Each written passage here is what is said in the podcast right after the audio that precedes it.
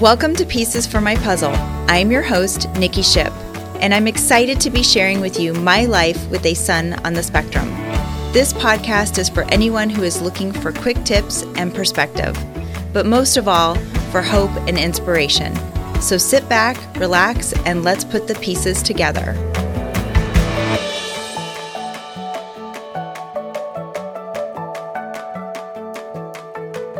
Hello, and welcome back to another episode of Pieces for My Puzzle. I'm your host, Nikki Ship. Thanks so much for joining us today.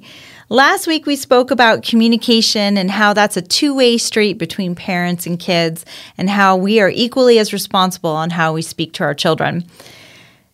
This week, we're going to talk about how sleeping through the night is so important and how some sleep patterns and behaviors can actually result in insomnia and poor sleep. This is a really big topic in our household, and um, I'm hoping that some of these quick tips are helpful for you. I know they, they've been helpful for us, but it, it has been quite a challenge when it comes to Draysen's sleep. Draysen, unfortunately, does not sleep through the night. So he is now 10 years old, and on average, he wakes up anywhere from one to three times a night, um, almost like an infant. So it is difficult for us to all get sleep in the home. Let me start off first, though, with a disclaimer. I'm going to say that I am not a medical professional, um, and any underlying medical conditions should be consulted with your doctor. You should be talking to your healthcare providers when it comes to sleep and helping helping your child with sleep. Uh, I am just simply sharing what we've done as a family and what I have found um, works for us. So I encourage you to speak to your doctor and your care providers to help with disrupted sleep. I mean, that's what we do. That's what we've done in the past, and uh, we found we found it to be really helpful. So it's an ongoing process, and we're still working on it, but we are making progress. I'm happy to say. Draysen, like I said, uh, he sleeps between an average of one to three times a night. I learned later that this is very common for those that have autism paired with ADHD. And um, I've also noticed that it's not something that's spoken about very often. Um, I think sometimes as parents, right, we get in the grind of taking care of our kids and you know, we don't get a lot of sleep and you just kind of tend to get up, get going, and push through your day, but it's never really a big complaint that you're not getting enough sleep. You're just kind of going through the motions. So I've I've noticed that in the autism community community specifically, excuse me, that um, it's not something that's talked about very often, and how much the the disrupted uh, sleep affects our children. But um, I personally just thought that it would resolve itself with Draysen. Um, I thought that it would just get better over time as he got bigger. But here we are, and he's now 10 years old, and this has literally become an exhausting situation for us. Um, there can be many reasons why um, your child might not be sleeping through the night. It could be something called sleep disordered breathing, could be sleep apnea, um, even restless leg syndrome in children can be um, a common theme um, insomnia, um, even uh, what they call melatonin dysregulation, narcolepsy, and even difficulty waking. Uh, so far, D has just insomnia. He wakes up several times throughout the night, and sometimes getting back to sleep can be really difficult for him. Uh, we did do a melatonin sleep study years ago, and we didn't see any results from that. That was one thing that we decided to try to do was explore the melatonin route. And um, it's amazing to me we can give this kid a heavy dose of melatonin um, and it gets him to sleep, but it doesn't keep him to sleep, keep him asleep, which is re- actually really common with melatonin. Melatonin is a substance that your brain produces, um, and it, you should be able to produce it through the night. So, melatonin dysregulation is actually quite common with children on the spectrum um, and with ADHD. Excuse me. So, uh, like I said, we did the melatonin study and we didn't really see any results, but your REM sleep, right? REM sleep, it's so valuable for so many reasons. And um, especially for kids on the spectrum, a lot of studies show that that um, when you go to sleep, that it helps with a lot of restorative processes, right?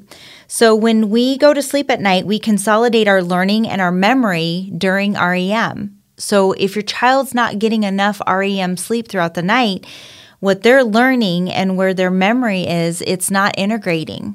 That's the time when those things integrate. So it's super important to make sure that that REM sleep is happening. It's vital for physical and mental health. Studies have shown an increase in depression, anxiety, and mood swings when not getting enough sleep. It, ex- it affects your serotonin and dopamine levels, which we can all agree if we don't have a good night's sleep. I mean, I know I'm a grumpy bear, and I'm putting that mildly when I don't get enough sleep. Um, so we're not when you're when that affects your serotonin and your dopamine levels, you don't give your body any time to recover. It also helps to detox your brain at night when you're when you get good sleep, and it can impact your neurotransmitters. So, neurotransmitters, again, are related to your mood, your sleep cycles, and, and a lot of other regulatory systems in your body. It can increase pain and sensory difficulties or more difficulty, difficulty regulating emotions, struggle with basic functioning, and cannot handle stress well.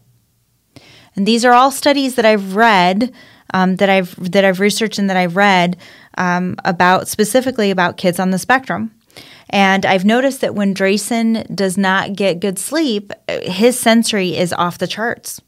And now that he's getting older and he's getting bigger and he's changing, right? The hormones, he's 10 years old. So I'm looking at potentially preteens happening here really soon. Um, he's having a hard time regulating his emotions. He'll he'll he'll just randomly start crying, and I'm not really sure why. Um, but I have found that that happens when he's not getting good sleep. And these are just a few things that I'm naming here. There's a lot, much longer list than what I'm talking about right now. So, um, here are a few quick tips to maybe help if you're if you guys are struggling with um, sleeping through the night and you have a child on the spectrum. Here's a few quick tips of some things that you can do. First is to do your research. Um, there's many articles out there, as I just mentioned, that I've that I've read about sleep, um, autism, and ADHD. So do your research and look for credible research. Look for research that's done by um, maybe um, educational institutions that are published on the National Institute of, of Health um, or any other type of um, of credible, um, excuse me, websites. Um, don't leave it to Facebook or Instagram to get your information. Okay, delve deeper and make sure that you're really doing your research. Talk to your doctor if needed. Um, use the research that you found to open up that discussion with your doctor about about your child's sleep. Um, I know that I've walked in with research articles to talk to Drayson's pediatrician about just to try to gain some more perspective. Another critical step that you can do is track their sleep cycle. See if there's a pattern or if there's triggers. Um, what did they do right before bed? Um, did they? Uh, what did they eat for dinner? Did they have any late night snacks? Um, did they stay up too late? Um, and even did they seem worried or anxious right before bed? All of these things you want to take note and you want to track their sleep cycle. What you're trying to do is create a catalog so that you can see if there's a pattern. Create a nighttime ritual before bed.